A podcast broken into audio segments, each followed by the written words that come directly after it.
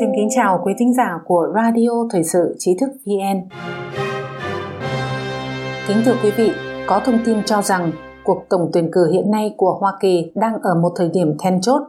Nhiều kênh truyền thông đang dự đoán và phân tích xem ai sẽ được bầu trong các cuộc thăm dò ở Mỹ.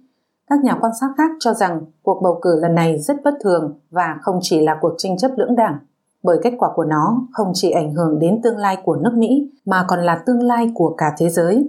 Vậy cuộc bầu cử này khác với quá khứ như thế nào? Phóng viên Vision Times đã có cuộc phỏng vấn với tiến sĩ Tạ Điền, giáo sư tại trường kinh doanh Icon, Đại học Nam Carolina. Sau đây, mời quý vị nghe một bài viết của Lý Tịnh Nhữ, tiến sĩ Tạ Điền, Tổng tuyển cử Hoa Kỳ 2020, phân định thiện ác chính tả. Tổng tuyển cử năm 2020 của Hoa Kỳ đã vượt qua cuộc đấu tranh lưỡng đảng. Hoa Kỳ đang đứng ở ngã ba đường. Có thông tin cho rằng cuộc bầu cử Tổng thống Hoa Kỳ năm 2020 là cuộc bầu cử gây tranh cãi nhất trong lịch sử Hoa Kỳ và bản chất của nó cũng hoàn toàn khác với những lần trước. Ông Tạ Điền nói rằng cuộc bầu cử năm nay dù là ủng hộ ông Trump hay chống lại ông Trump, ủng hộ cho ông Biden hay chống lại ông Biden, mọi người đều cho rằng đây là một cuộc bầu cử rất then chốt và rất quan trọng. Đối với chúng tôi, dường như lần này quả thực rất khác với trước đây – lần này thực sự liên quan đến hướng đi tương lai của Hoa Kỳ và thậm chí là bước đi tiếp theo của thế giới, chính là hai quan niệm và hai hệ tư tưởng. Hoa Kỳ đang đứng ở ngã ba đường, rốt cuộc Hoa Kỳ nên đi theo hướng nào? Gần 4 năm qua, ông Trump đã trải qua 3-4 năm rất khó khăn trong đường lối và chính sách của mình. Đối với những người ủng hộ ông Trump mà nói, họ tin rằng sứ mệnh của ông Trump vẫn chưa hoàn thành, tức là ông ấy vẫn chưa hoàn thành những gì mình nên làm mặc dù ông ấy gặp phải trở ngại lớn như vậy. Đây không còn là vấn đề tranh chấp của hai bên. Nói chung, trước đây, việc các đảng phái chính trị tranh chấp với nhau là chuyện bình thường. Chúng ta biết rằng đó thường là sự tranh chấp giữa cánh tả và cánh hữu trong nền dân chủ, chẳng hạn như đường lối chính trị thiên về chủ nghĩa bảo thủ hay chủ nghĩa tự do. Chính phủ có cần thiết phải can thiệp nhiều hơn vào chính sách kinh tế hay không? Hay chúng ta nên để chính phủ ít có sự can thiệp và để thị trường tự điều chỉnh? Đương nhiên, một số vấn đề như phá thai và súng ống vẫn luôn có sự tranh chấp hoặc đối lập về quan điểm. Nhưng trong mọi trường hợp, bạn có thể thấy rằng hai đảng ở Hoa Kỳ về cơ bản là giống nhau khi nói đến lợi ích quốc gia tổng thể của Hoa Kỳ trong các cuộc bầu cử trước kia, đặc biệt là 16 năm trước. Đúng như lời người Trung Quốc nói, anh em đánh nhau trong nhà nhưng bên ngoài vẫn cùng nhau chống lại kẻ ngoại xâm. Anh em dù đang đánh nhau trên quê hương nhưng khi có dọc ngoại xâm uy hiếp khi giáp mặt với kẻ thù, họ vẫn cùng nhau chiến đấu. Trở về với truyền thống để bảo vệ dân chủ và tự do hay vẫn muốn đi lên chủ nghĩa xã hội? Ông Tạ Điền tin rằng có một sự khác biệt lớn trong cuộc bầu cử năm nay. Những người Mỹ ủng hộ ông Trump hy vọng rằng Hoa Kỳ sẽ tiếp tục trở về với truyền thống bảo vệ nhân quyền và tự do, bảo vệ quan niệm lập quốc Hoa Kỳ cơ bản. Chúng ta biết rằng vào năm 2016, Đảng Cộng Hòa đã lựa chọn và tiến cử ông Trump – Cuối cùng, người dân Mỹ cũng đưa ra lựa chọn và ông Trump đã đắc cử. Còn trong cuộc bầu cử lần này, chúng ta đã thấy sức mạnh của những người cánh tả dân chủ, chẳng hạn như Thượng nghị sĩ Bernie Sanders của bang Vermont, người đã công khai tuyên bố mình là một người theo xã hội chủ nghĩa. Ngoài ra còn có Elizabeth Warren và Alexandria Ocasio-Cortez, những người đưa ra ý tưởng về chủ nghĩa xã hội. Ông Tạ Điền chỉ ra thêm rằng tất cả những người đến từ Trung Quốc đại lục đều biết chủ nghĩa xã hội là gì. Chủ nghĩa xã hội thực sự là giai đoạn đầu của chủ nghĩa cộng sản. Bạn thấy những gì Đảng Dân Chủ gần đây, từ sự ủng hộ phong trào người da đen đáng sống đến Antifa, họ áp dụng các phương pháp xã hội chủ nghĩa và các tư tưởng cộng sản khác. Chúng ta đều biết đến sự tàn bạo và đen tối của chủ nghĩa cộng sản. Trải qua sự cai trị tàn bạo và độc tài của Đảng Cộng sản Trung Quốc, chúng ta đã đến Hoa Kỳ để tìm kiếm một cuộc sống tự do, Tất nhiên, chúng ta sẽ không muốn thấy Hoa Kỳ cũng giống như Trung Quốc. Những chính khách Hoa Kỳ có xu hướng chủ nghĩa xã hội chưa thực sự sống dưới sự thống trị của Đảng Cộng sản Trung Quốc, cũng không biết chủ nghĩa xã hội hiện thực là gì. Họ chỉ dừng lại tại những tư tưởng lừa gạt và giả dối về chủ nghĩa cộng sản và chủ nghĩa xã hội trên sách vở, đó là chủ nghĩa xã hội không tưởng. Tổng tuyển cử là cuộc đọ sức giữa chính và tà, ông Trump đại diện cho sức mạnh của chính nghĩa. Ông Tạ Điền tin rằng nhiều người trong Đảng Dân Chủ của Hoa Kỳ đã bị những người theo chủ nghĩa xã hội cánh tả uy hiếp và họ ngày càng hướng về chủ nghĩa xã hội. Về chương trình mới do Đảng Dân Chủ đề xuất, bao gồm cả chương trình của ông Biden, chúng ta có thể thấy rằng về một số phương diện đã có sự rơi vào tranh chấp đảng phái và tấn công ông Trump. Họ thậm chí còn đưa nước Mỹ đi ngược lại với nền tảng của Hoa Kỳ và hướng tới chủ nghĩa xã hội.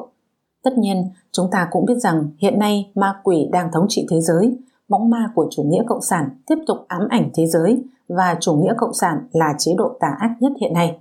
Do đó, đối với Hoa Kỳ mà nói, lúc này Hoa Kỳ phải đứng lên ngăn chặn các cuộc phản công của phe xã hội chủ nghĩa và cộng sản.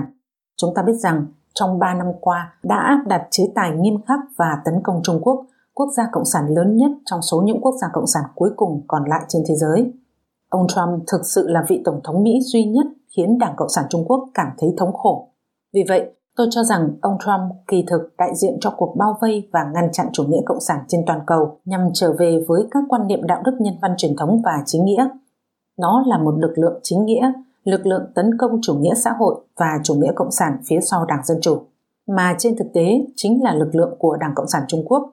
Vì vậy, đây thực sự là một cuộc đọ sức giữa thiện và ác, là một cuộc tổng tuyển cử rất quan trọng. Cử tri Mỹ đang đưa ra lựa chọn của riêng mình. Ông Tạ Điền chỉ ra rằng, nói chung sẽ có 150 đến 200 triệu người ở Hoa Kỳ có thể bỏ phiếu, nhưng cuối cùng có thể là khoảng 100 triệu người. Năm nay, nhiều người đã bày tỏ sự ủng hộ đối với ông Trump theo những cách độc đáo riêng của mình. Ví dụ, chúng ta thấy rằng hiện nay Hoa Kỳ không thể tập trung tổ chức các cuộc tuần hành và tụ họp quy mô lớn vì dịch bệnh. Nhiều người đã nghĩ ra những phương pháp rất hay, họ sử dụng du thuyền hoặc thuyền nhỏ. Trên mỗi du thuyền đều là từng gia đình hoặc một vài người bạn với nhau. Điều này không vi phạm lệnh cấm tụ họp nhằm ngăn ngừa dịch bệnh. Mọi người đều treo cờ trên thuyền. Đây là một hiện tượng rất thú vị trong năm nay, là cách để bày tỏ ủng hộ của họ đối với ông Trump chúng ta đã chứng kiến các cuộc diễu hành bằng du thuyền quy mô lớn và phạm vi lớn nhằm bày tỏ sự ủng hộ ông Trump trên các đại dương, sông hồ, từ New York và New Jersey đến phía nam vùng Nam Carolina và Bắc Carolina, từ Florida và Georgia đến California. Bạn thấy đấy, có rất ít người ủng hộ ông Biden, hầu như không có, rất hiếm. Như vậy bạn thấy sự nhiệt tình của những người ủng hộ cho hai bên là hoàn toàn khác nhau.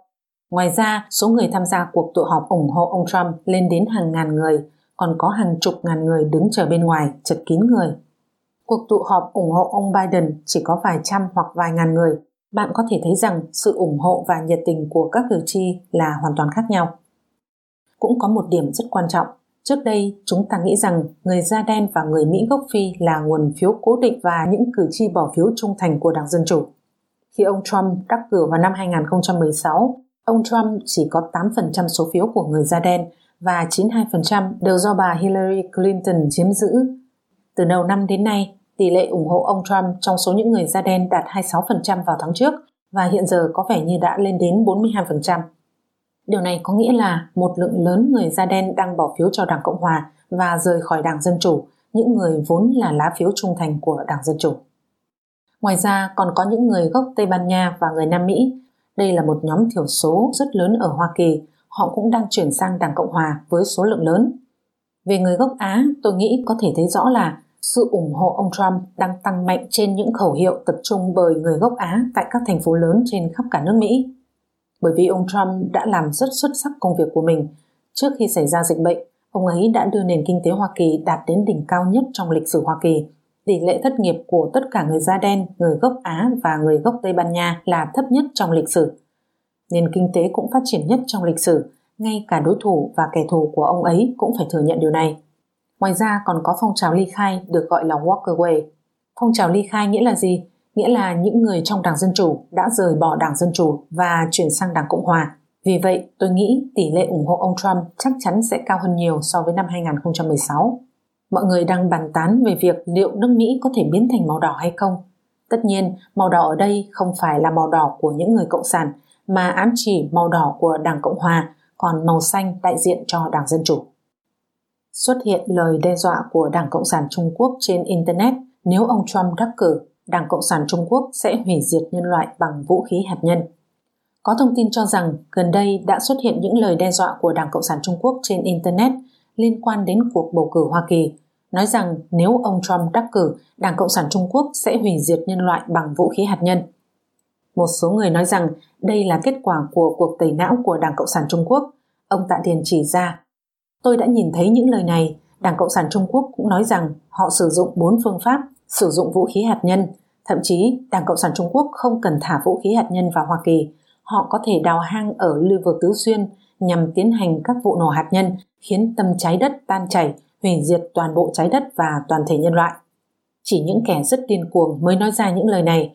Có người còn nói rằng hàng ngàn quả bom hạt nhân đã được kích nổ trên dãy Himalaya làm thay đổi quỹ đạo trái đất, gây ra lũ lụt.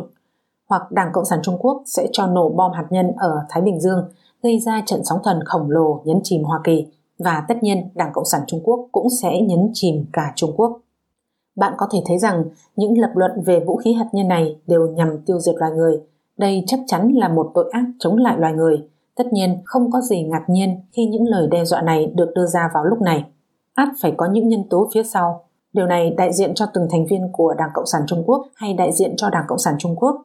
Ở Trung Quốc, những ý kiến và quan điểm trái với ý muốn của Đảng Cộng sản Trung Quốc như vậy sẽ không thể tồn tại trong một ngày và có thể bị xóa sổ trong vài phút hoặc vài giờ. Những người liên quan sẽ bị tống vào tù. Nếu điều này xuất hiện và được phổ biến rộng rãi trên các kênh truyền thông, ngay cả khi nó không phải là bài phát biểu chính thức của Đảng Cộng sản Trung Quốc, thì cũng là Đảng Cộng sản Trung Quốc đã bí mật cho phép và ám thị luận điệu này. Đảng Cộng sản Trung Quốc chỉ đơn giản là dùng tiếng nói riêng ẩn chứa hiểm họa nhằm thăm dò sức gió, sức nước và phản ứng của cộng đồng quốc tế. Mối đe dọa từ vũ khí hạt nhân của Đảng Cộng sản Trung Quốc Ông Tạ Điền chỉ ra rằng chúng ta cũng đã thấy những điều tương tự trong cái gọi là chiến tranh không hạn chế của các tướng lĩnh Đảng Cộng sản Trung Quốc. Nhưng điều này không giống với trước đây đây không phải là chiến lược đánh bại Hoa Kỳ hay đánh bại một xã hội tự do giúp Đảng Cộng sản Trung Quốc thống trị thế giới. Không phải là Đảng Cộng sản Trung Quốc chiến thắng thế nào, chỉ đơn giản là chúng ta cùng nhau hủy diệt như thế nào. Đây mới là sự khác biệt quan trọng nhất. Nói cách khác, Đảng Cộng sản Trung Quốc thực sự nhận thức được rằng họ sắp chết, dẫu là phải đối mặt với những uy hiếp quân sự hay những chế tài về kinh tế, việc lên án nhân quyền và truy cứu trách nhiệm về virus và dịch bệnh cùng những tranh chấp về địa chính trị quốc gia lãnh hải và các vấn đề Biển Đông giữa Trung Quốc và những nước khác trong cộng đồng quốc tế. Tất cả đều đã đến hồi kết. Vì vậy, tôi nghĩ bản thân Đảng Cộng sản Trung Quốc đã nhận thức ra rằng chế độ của mình sắp diệt vong. Một chế độ rất tà ác sẽ không can tâm tình nguyện dừng lại như vậy và nói rằng tôi sẽ chết như thế này, sẽ tiêu đời như thế này, sẽ trói tay xin hàng như thế này ư. Đảng Cộng sản Trung Quốc sẽ không làm vậy. Đảng Cộng sản Trung Quốc còn có quân đội, cảnh sát, vũ khí hạt nhân trong tay và chắc chắn họ sẽ làm điều gì đó. Nhưng Đảng Cộng sản Trung Quốc cũng biết rằng mình không thể đánh bại Hoa Kỳ. Hoa Kỳ hiện có vũ khí bí mật hàng đầu và tinh vi nhất thế giới, trong đó có nhiều vũ khí rất mạnh. Kể từ sau Thế chiến thứ hai, Hoa Kỳ ngày càng dẫn đầu thế giới về công nghệ quân sự. Ví dụ như chiếc F-117 mà Mỹ cho ra mắt vào năm đó.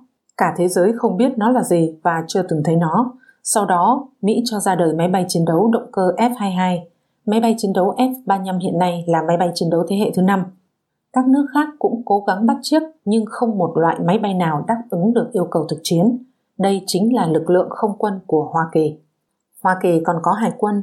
Các tàu ngầm hạt nhân và tàu sân bay chạy bằng năng lượng hạt nhân của nước này đã vượt xa và dẫn đầu thế giới. Trên thực tế, Hoa Kỳ hiện còn có quân đội Internet, quân đội trên không và quân đội vũ trụ lực lượng vũ trụ Hoa Kỳ có máy bay chiến đấu mang tên RX-37B. Đây là loại máy bay có quỹ đạo, có thể bay theo quỹ đạo từ 1 đến 2 năm. Nó có thể đến và đi không để lại dấu vết và đến bất kỳ nơi nào trên thế giới, mọi lúc, mọi nơi. Giờ đây, Hoa Kỳ không cần phải thả vũ khí hạt nhân hay bom nguyên tử nữa. Họ sử dụng một vũ khí mới, một cây gậy kim loại, được gọi là quyền trượng của Thượng Đế, quyền trượng của Đức Chúa Trời – Thanh kim loại này được thả từ trên cao xuống và động năng tốc độ cao của nó, tấn công của nó có thể phá hủy một thành phố. Trên thực tế, Hoa Kỳ dẫn đầu các nước khác về công nghệ không phải chỉ trong một thế hệ mà là hai thế hệ trở lên. Đảng Cộng sản Trung Quốc nhận thức rõ điều này nên đã cố gắng đánh cắp công nghệ tiên tiến từ Hoa Kỳ và cũng khá thành công. Nhưng hiện nay chúng ta biết rằng bàn tay đen của Đảng Cộng sản Trung Quốc đã bị chặt đứt. Hoa Kỳ ngăn không cho Đảng Cộng sản Trung Quốc tiếp tục ăn cắp.